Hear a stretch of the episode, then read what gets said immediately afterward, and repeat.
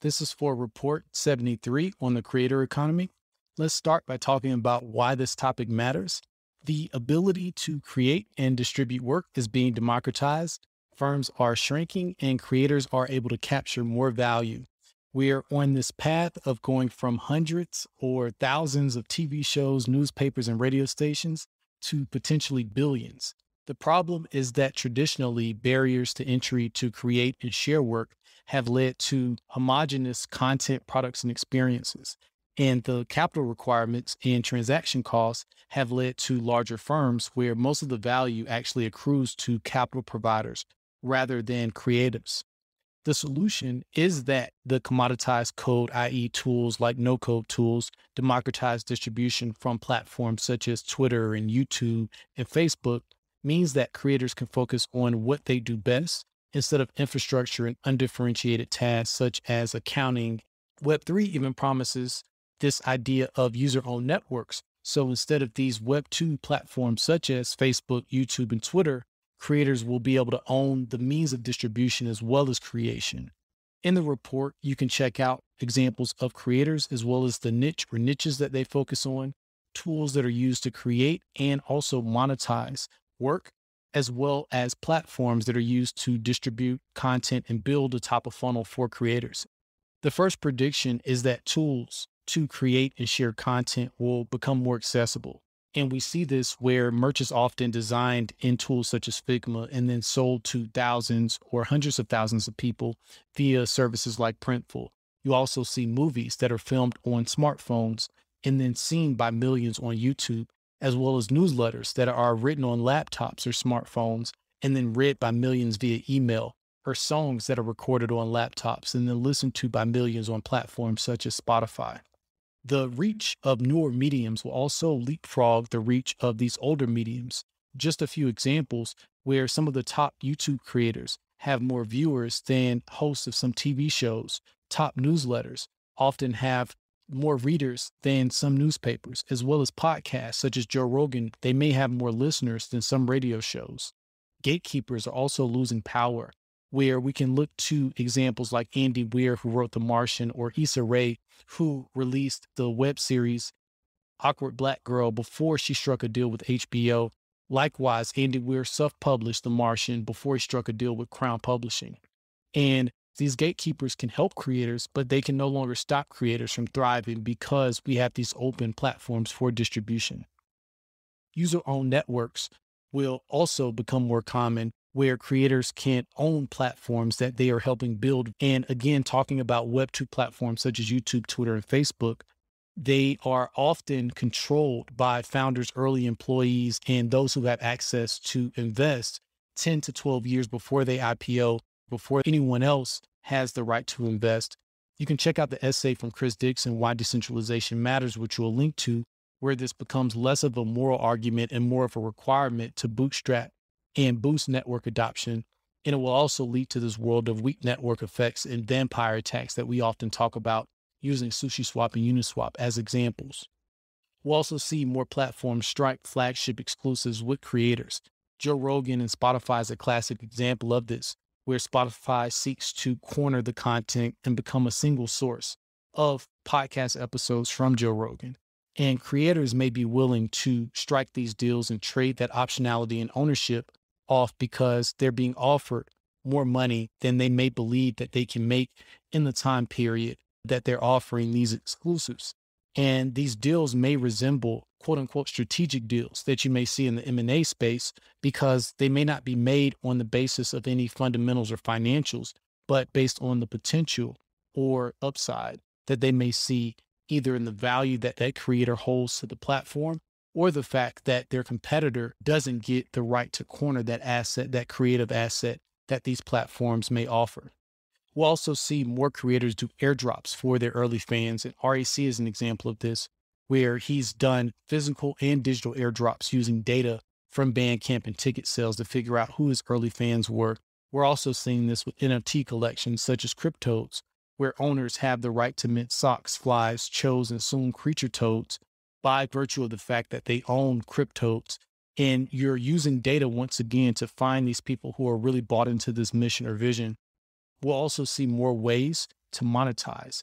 NFTs are a relatively new way where this idea of digital scarcity is being enabled through NFTs, which allow you to prove ownership of a digital asset.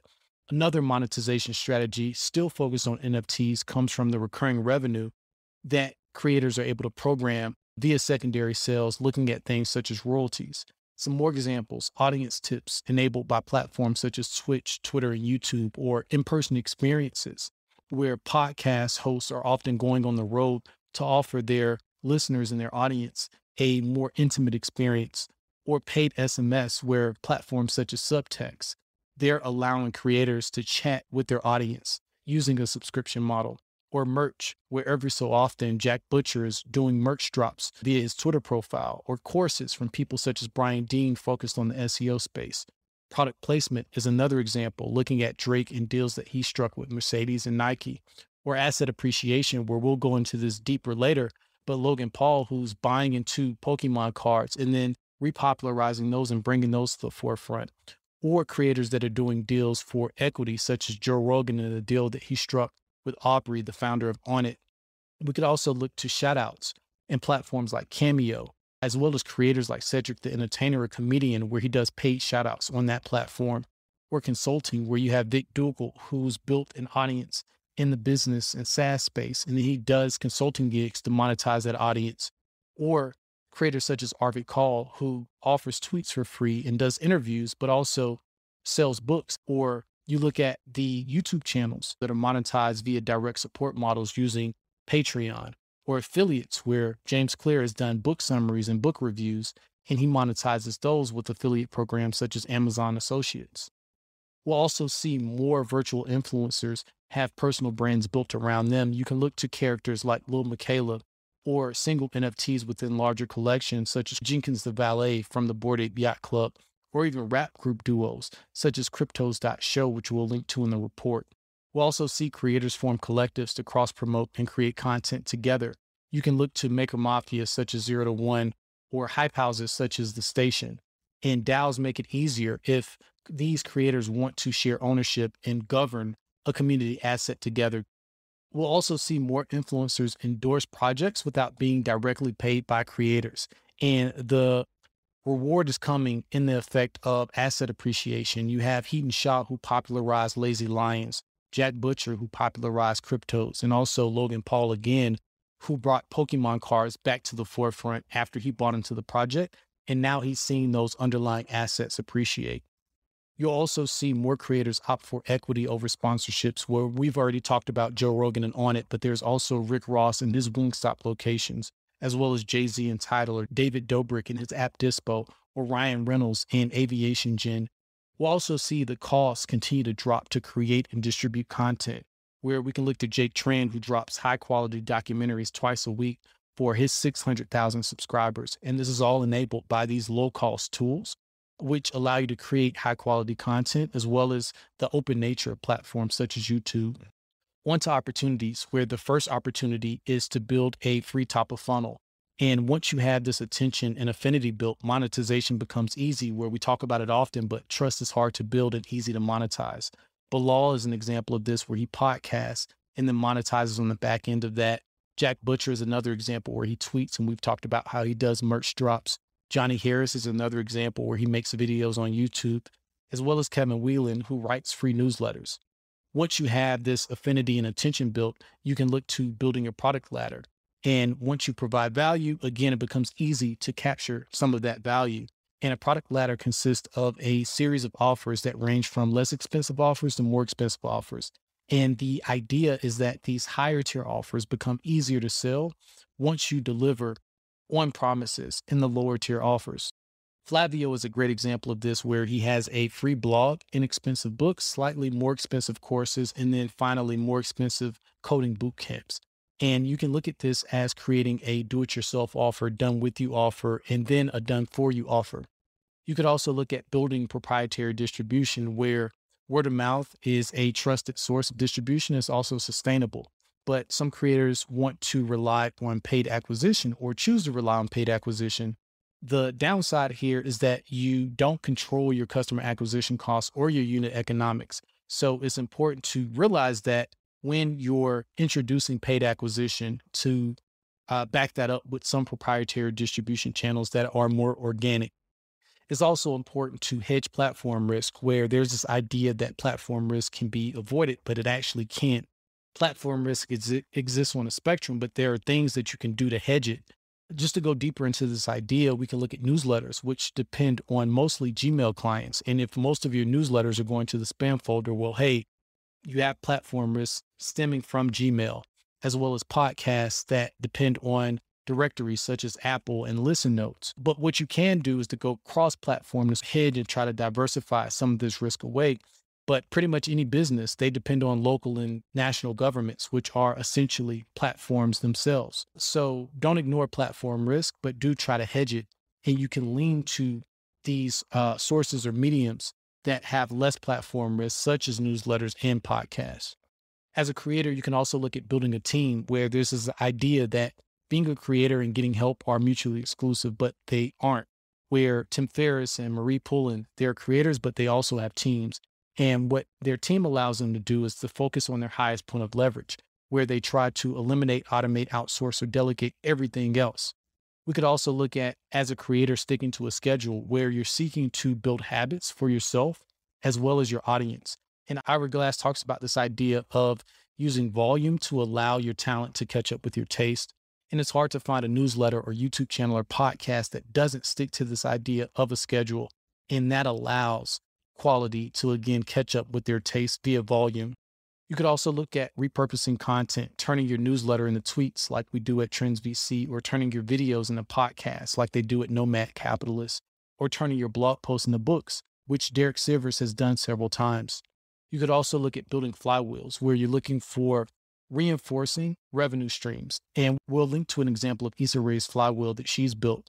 And you're thinking about systems design where you don't want to create conflict in terms of your revenue streams. You may run into problems where you have sponsors or advertisers whose interests conflict with that of your audience who are supporting you directly.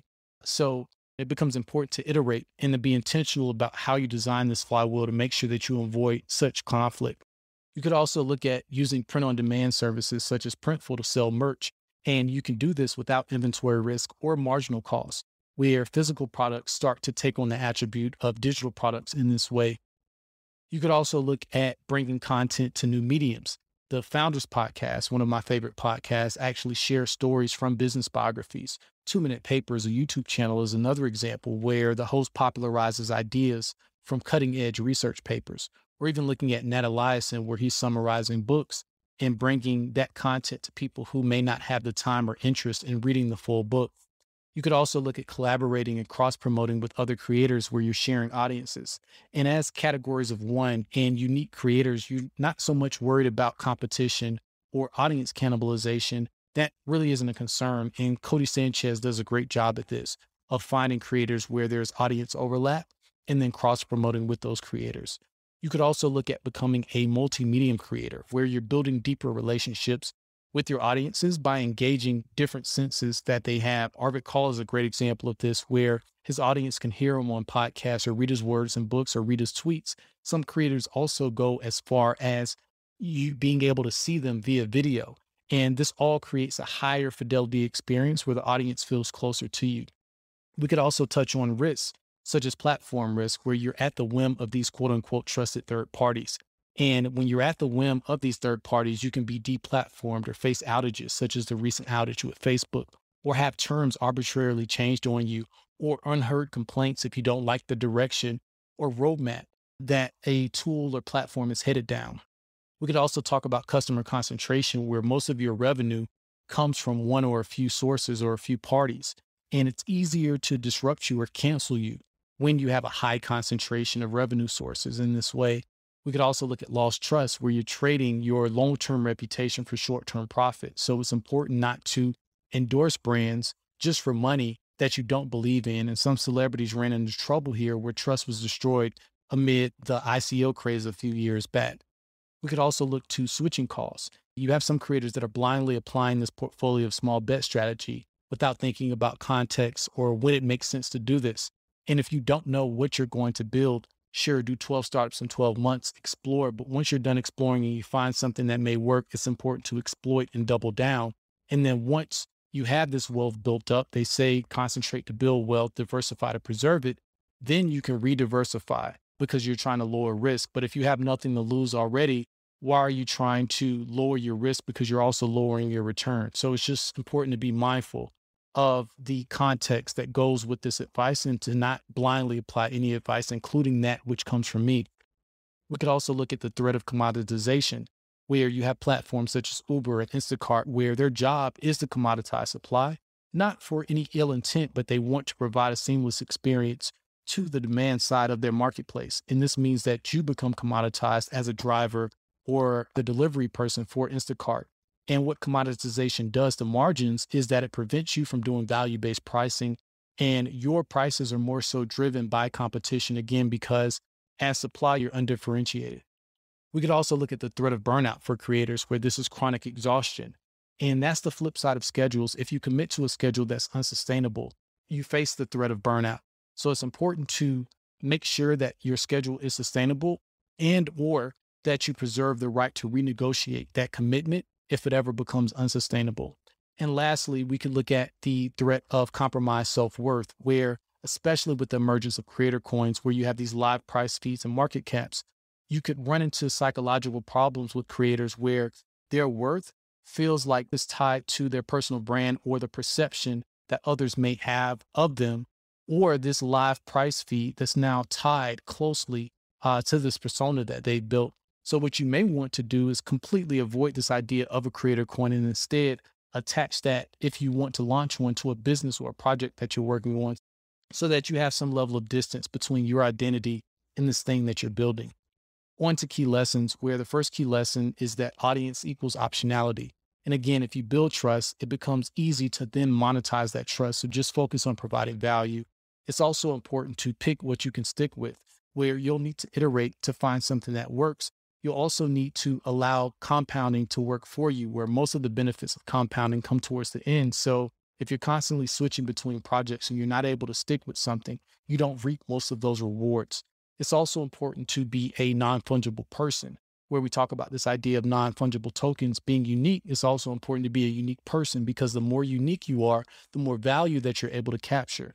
And competition doesn't drive your worth or your prices as much and we say it a lot, but code is interchangeable. But creators, especially if they strive and embrace their uniqueness, they are not interchangeable.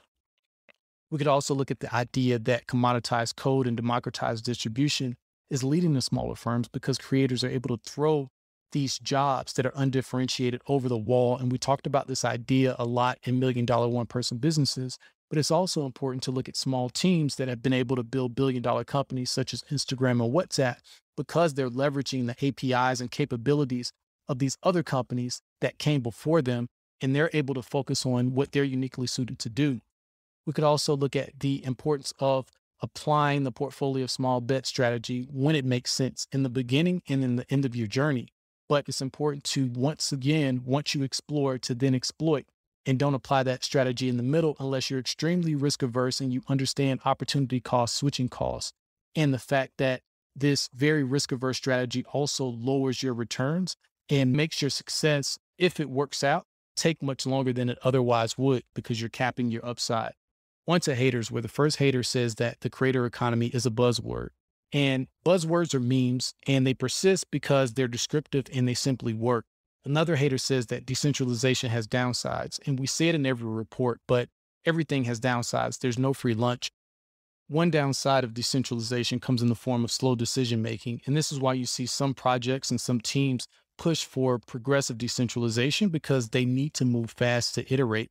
What we may see in this world of DAOs and decentralized protocols is around representative governance, where to make decisions fast, what we have is a representative model where we may cede some of our control uh, to a person that we entrust with that decision making power who can make decisions quickly while we still reserve the right uh, to elect and re that person or people who represents those interests.